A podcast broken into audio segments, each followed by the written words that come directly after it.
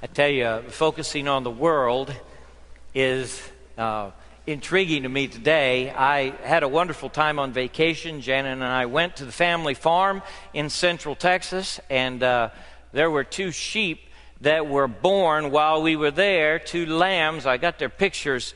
I think uh, they were less than 24 hours old when we put them in the trailer. And uh, these little lambs are going to be moved someplace where the coyotes, the wolves, and the uh, foxes can't get them.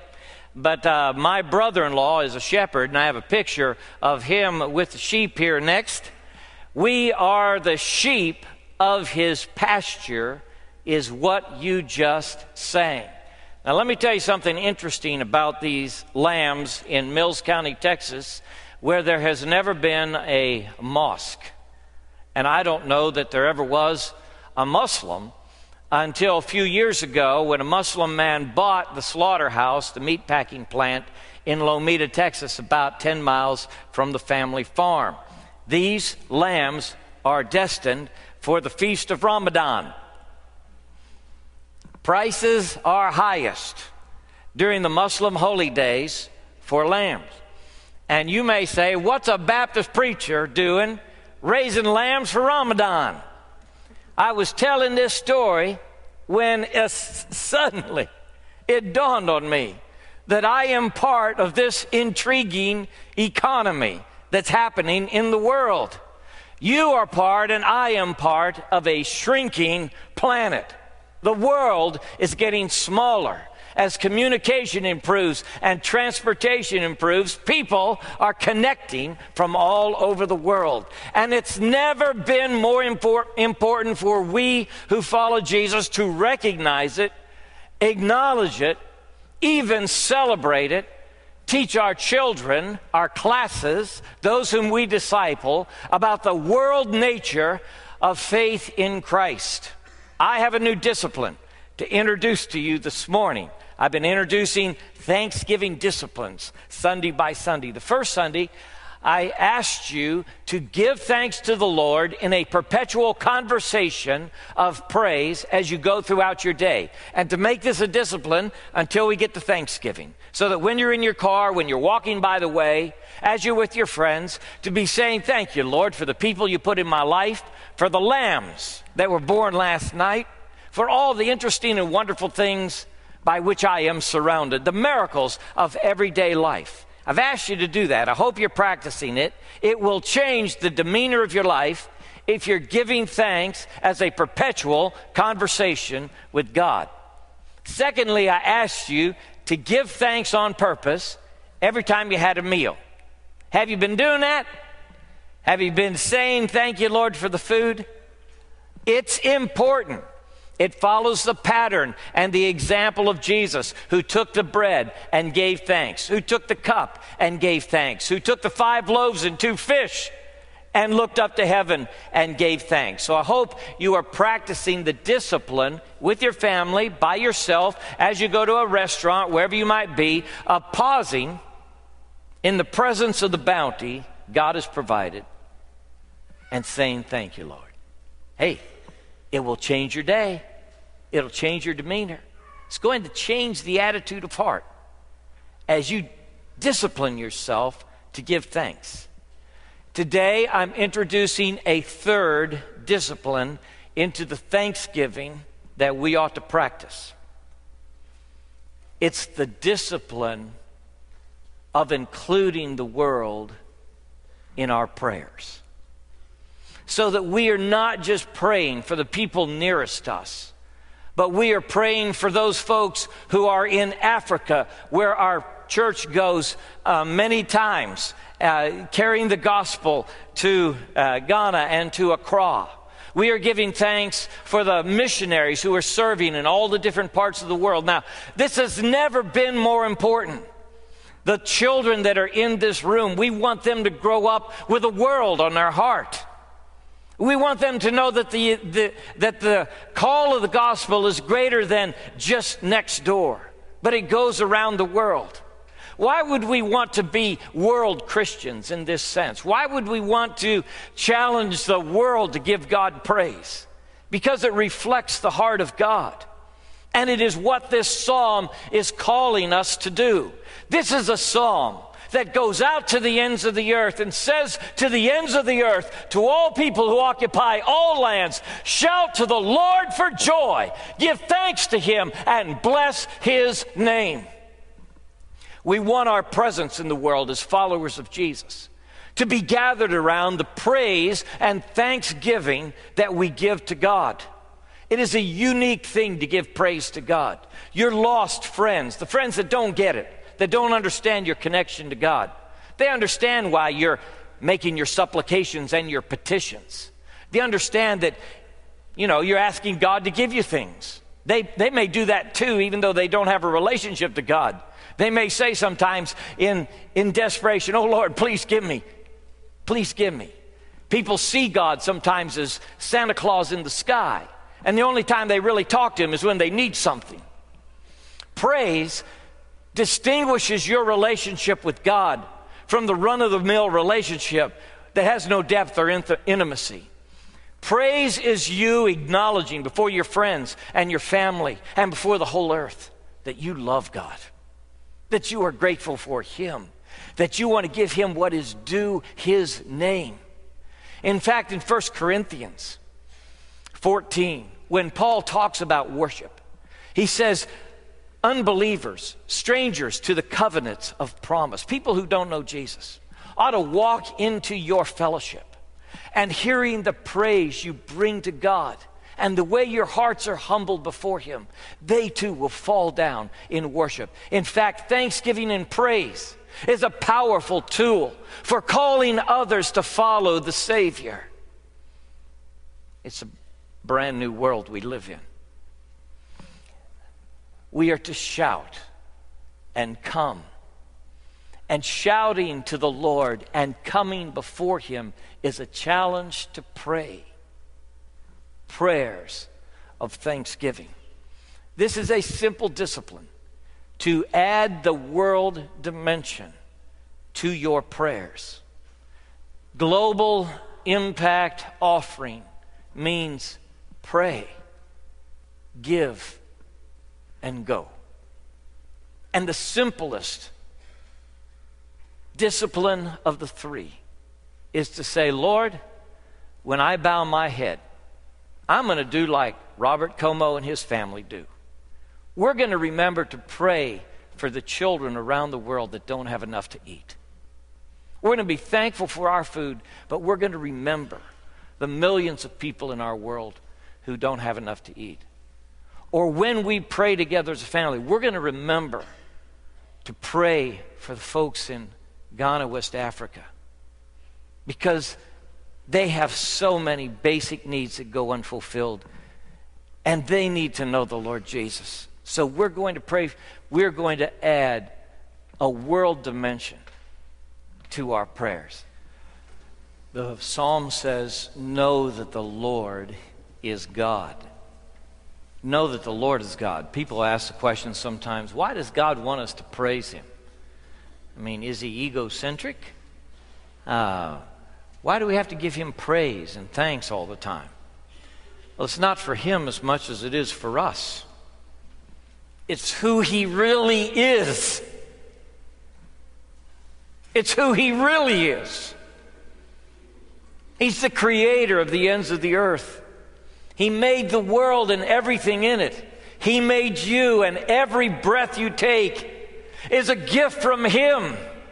Praise is an acknowledgement of who He really is.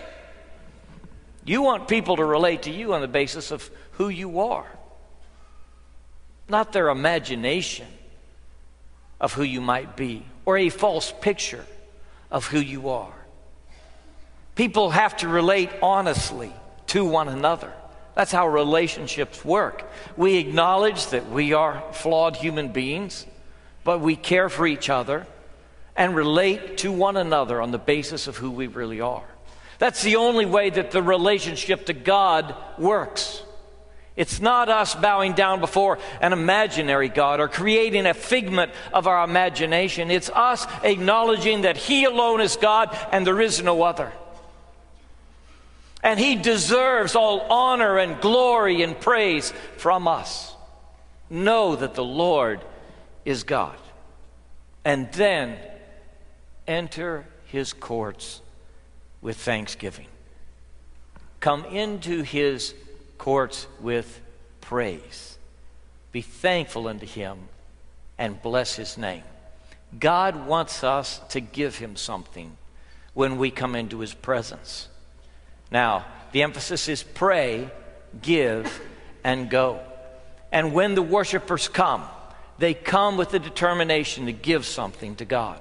I hope that this morning you are God, giving to God unfettered, uninhibited praise. That you're opening your heart up and saying, God, here I am. Coming before you, my Creator, my Redeemer, and my friend. And I'm holding nothing back as I surrender everything I am to you. But what do you give to the God who has everything? You're going to be asking that question of people as Christmas comes. What kind of gift do I give to the guy who has everything? You give him your love. You give him your heart. You give him your friendship and devotion.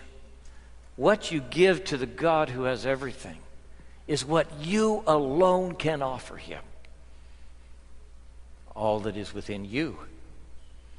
That is the appropriate gift to give to God as you know Him and enter into His courts.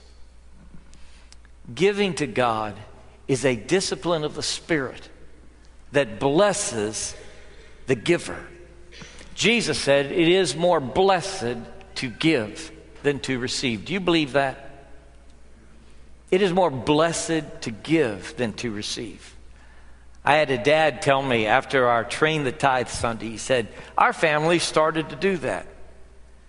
We started to tithe. And God has brought his blessings. We've had such a terrific month. He said, It's, it's working out just like the Bible said it would. It is more blessed. Hey, somebody said, You can't outgive God. And it's true. You can't outgive him.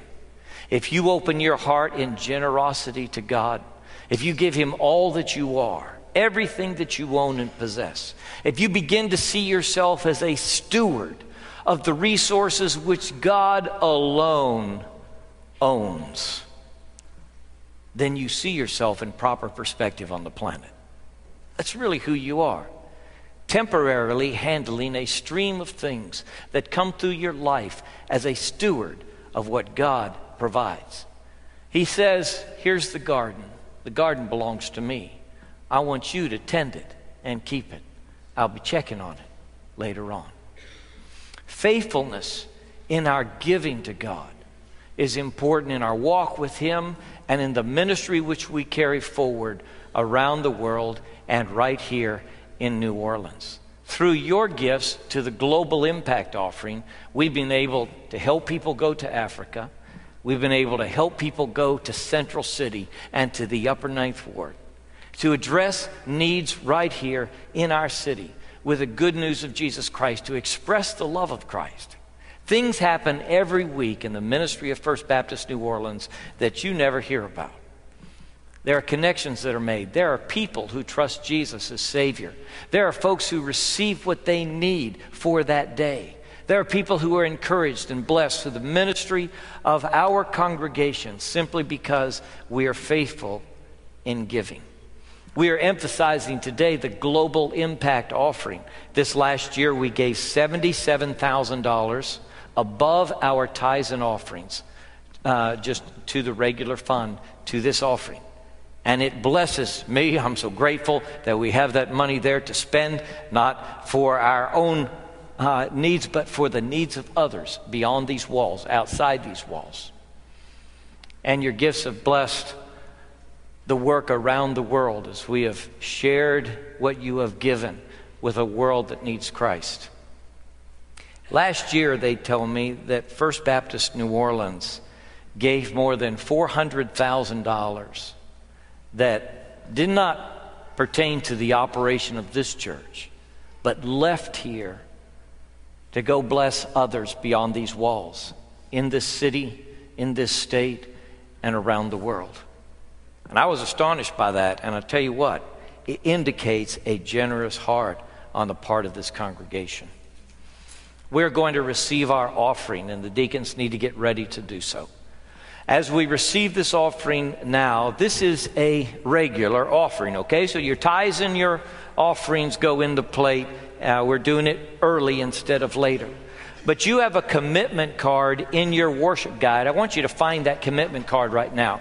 There is the breakdown of the global impact offering, there is the uh, pie chart about how we spend that offering, and there is a commitment card. Now, you may need to take that card home and pray about what you would like to give this year toward the mission work uh, that is supported by this offering. And that is certainly appropriate. We are going to have a major global impact offering on December 2nd. You remember when we put the globes up here and we come down and give our offerings just to the work that goes on around the world? That will happen December 2nd. You can also turn in that commitment card December 2nd or even before that as you come to worship. But you can turn in that commitment card today as well. If you would like to, along with your regular tithes, say, We're going to commit to this much money that will go around the world through our global impact offering. If you'd like to do that, you can include that commitment card in your offering. All right? Let's pray together. Heavenly Father, thank you for inviting us to be part of the work that you do around the world. We know you could have done it without us. But you chose to involve us in your work, to make you partners, to make us partners with you in ministry. And God, we thank you that you did it that way. And so, Lord, we pray that you'll teach us as we give of ourselves and our resources. You'll teach us to be more like you. And Lord, we pray that you'll make us faithful and good stewards of every single dollar that is placed in these plates, that is given through this church, through the Global Impact offering, and through the regular offerings, God. And we thank you for the people who watch over and make us responsible in our finances. God, we give you praise. Our offerings today are expressions of love and thanks, and we give them cheerfully. In Jesus' name, amen as we begin Psalm 100, we have this expansive vision of the world and the responsibility of the worshiper to call the whole world to give praise and thanks, that this is the responsibility of every person in every land. And so there is this great geographic expanse to the gospel. And Jesus envisioned that when he sent his disciples out, they would go to the ends of the earth. In fact, he said to them and of them, Lo, I am with you always even to the ends of the earth. So he anticipated that we would be going to all of these places. I remember the uh, opportunity, opportunity here a couple years ago that Janet and I had to go to Papua New Guinea and there meet the people who were the descendants of the first Christians on that island. The gospel was carried to them 70 or 80 years ago, and these were cannibalistic tribes. They killed and actually ate the first missionaries who arrived in their villages. But now, village after village has become Christian. In fact, Papua New Guinea is a part of Indonesia that calls itself Christian. Why? Because people took the gospel to the ends of the earth and gave their lives doing so. This expansiveness includes not only geography, but it also clu- includes the generations. So that one generation after another, unto the hundreds and thousands, will give God the praise that is due his name. In every land, in every generation, we are to give God praise. We are to carry the gospel to all people, to every language group, to every nation and tongue, so that in heaven one day, Mark Sullivan is there. We had his memorial service yesterday. My father is there. We have a list of people who are there in heaven who have fought the good fight and they've gone on to be with Jesus. In heaven, every language group, every people, every tongue, every tribe represented because the gospel has gone to the ends of the earth. A great company John envisions in Revelation that no man could number all robed in white, testimonies to the power of the gospel, to the love of Christ. Our presence in the world is not to be a dominion presence. I want to tell you now that I am not carrying the gospel to the ends of the earth myself. I don't go to the ends of the earth preaching the gospel with this sense that God intends for me to have dominion over other lands or other people. I don't go back to Genesis to find my gospel calling. I go back to this psalm. And this psalm says that love and faithfulness are the representation of God everywhere in the world. So it's not so much dominion theology. It's not that God intends for us to rule, it's that He intends for us to love everywhere in the world. It's an important distinction. We want our presence in the world to be the presence of the servant of the Savior, of love and faithfulness.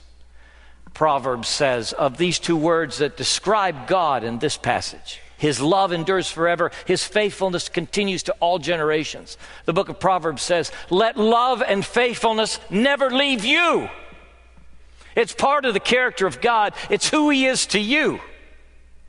Let love and faithfulness never leave you. You bind them around your neck, you write them on the tablet of your heart. This is to be the style of your presence in the world. Not telling the peoples of the world, we want to rule over you, but telling the peoples of the world, as Jesus has told us, I love you. We love you. We are here to serve when the Son of Man showed up on the planet. Some people just naturally assume that he'd want to be in charge and run everything. You know, find the throne. Let him rule from Rome. Let him be the Caesar. We saw two weeks ago that when he fed the 5,000, those were those, there were those in the crowd that forcibly wanted to make him king. They were going to take him by force and make him king, and he turned down that role. He was tempted by the devil. All the kingdoms of the world I'll give you if you bow down to me. And he said, No! It's not my style of being in the world. It's not how I'm going to be present in the lands and among the peoples of the world. How are you going to be? Even the Son of Man came not to be served, but what? To serve. And what? To give his life, a ransom for many. That is to be our style with the Muslim and the Buddhist and the Hindu in the world. We are here to serve you. We are here to love you. We are here to lay our life down. We're not present in Africa or India or Indonesia or anywhere else to put you down, to make you go under. We're not willing to take you down. We are ready to go down. Servants of Jesus Christ, full of love and faithfulness, ready to follow our Master who came to serve and give his life as a ransom for many. And so missionaries around the world are doing that this very day trying to stay out of the politics of that land and that people, and just serve them in Jesus' name. Be the presence of love and faithfulness for them, with them, and to them. We have not yet discovered how absolutely powerful laying down your life is. We have yet to discover what surrender like this does to the people who witness it, to the family who experiences it, to the spouse who sees it happen from her spouse. To lay down your life for another in the love of Jesus Christ, it is the most powerful thing you will ever do. And it is powerful not only in how it affects the people around you, the way they think about life, it is powerful in how it passes on the gospel. The early Christians said, the blood of the martyrs, and there were thousands who were killed for their witness for Jesus Christ. The blood of the martyrs is the seed of the church. Some of you are going through hard times.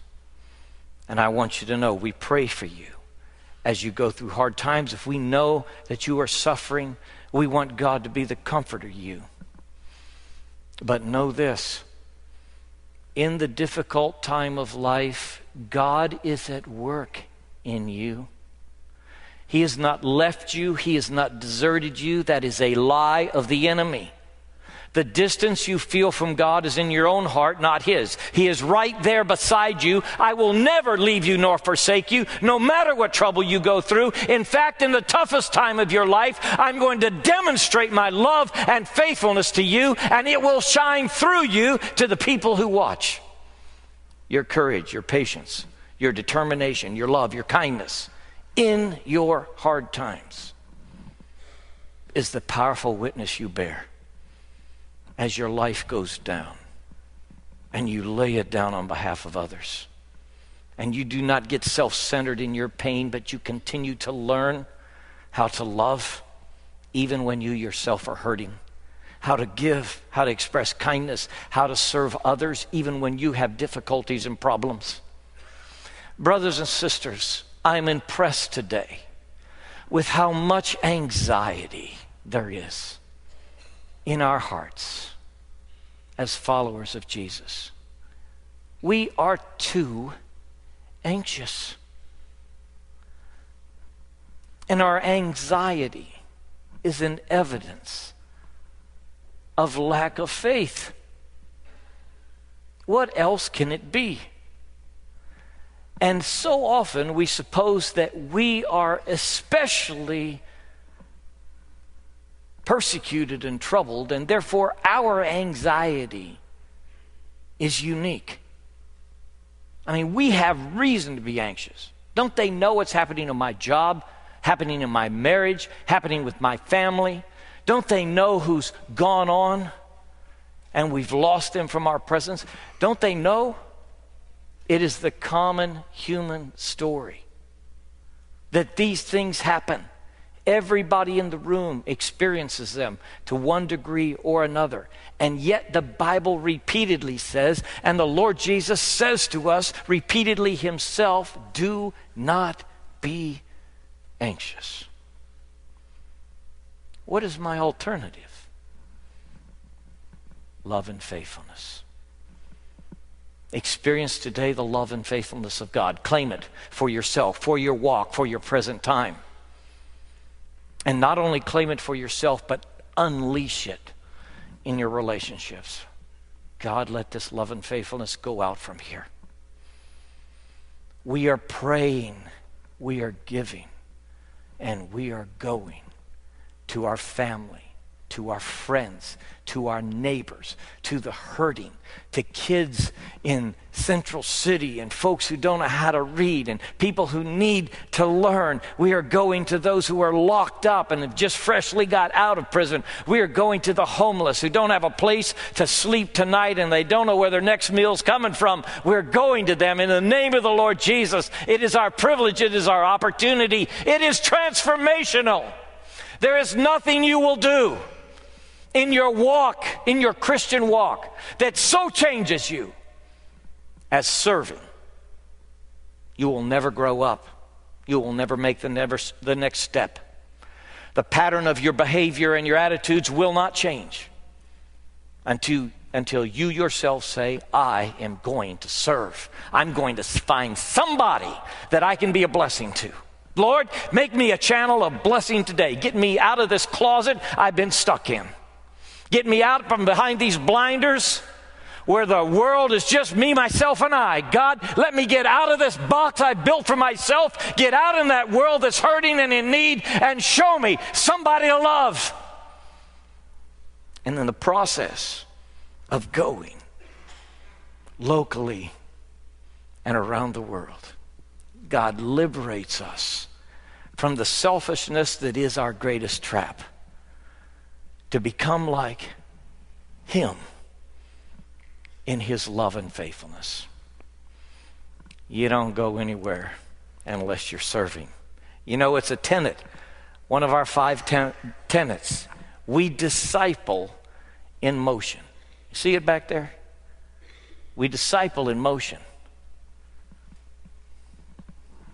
I hope that you will determine in your heart today that in addition to praying for a world that needs Jesus, in addition to giving to help others do and others go, I myself will connect to a needy human being and be to them the hands and feet of Jesus. Let's bow together. There's someone here who needs to publicly profess Jesus as Lord. It's been on your heart to do it. We're going to have prayer counselors in the aisle. If it's you, maybe you've never prayed to receive Christ, but you want to, you've been wanting to. Would you find a prayer counselor and say, I want to ask Jesus into my heart? Would you make that commitment to the Lord who loves you? Would you acknowledge the greatest gift He's ever given for you, the gift of His own Son? Would you say, Yes, Lord, to His call to obey and follow Him? Maybe you've already done that, but you've never publicly identified with His church. His church is the instrument of His grace on planet Earth. Would you make a connection strong and true and say, I want to be part of the fellowship of believers that is praying, giving, and going so the world may know the Savior? Maybe you just need somebody to pray with. We are ready to do that too. Lord, we ask you to use this time of response to help us set on a course of discipline that prays for a world that needs Jesus, that gives so that others may know, and that goes to the ends of the earth. In His name we pray. Amen.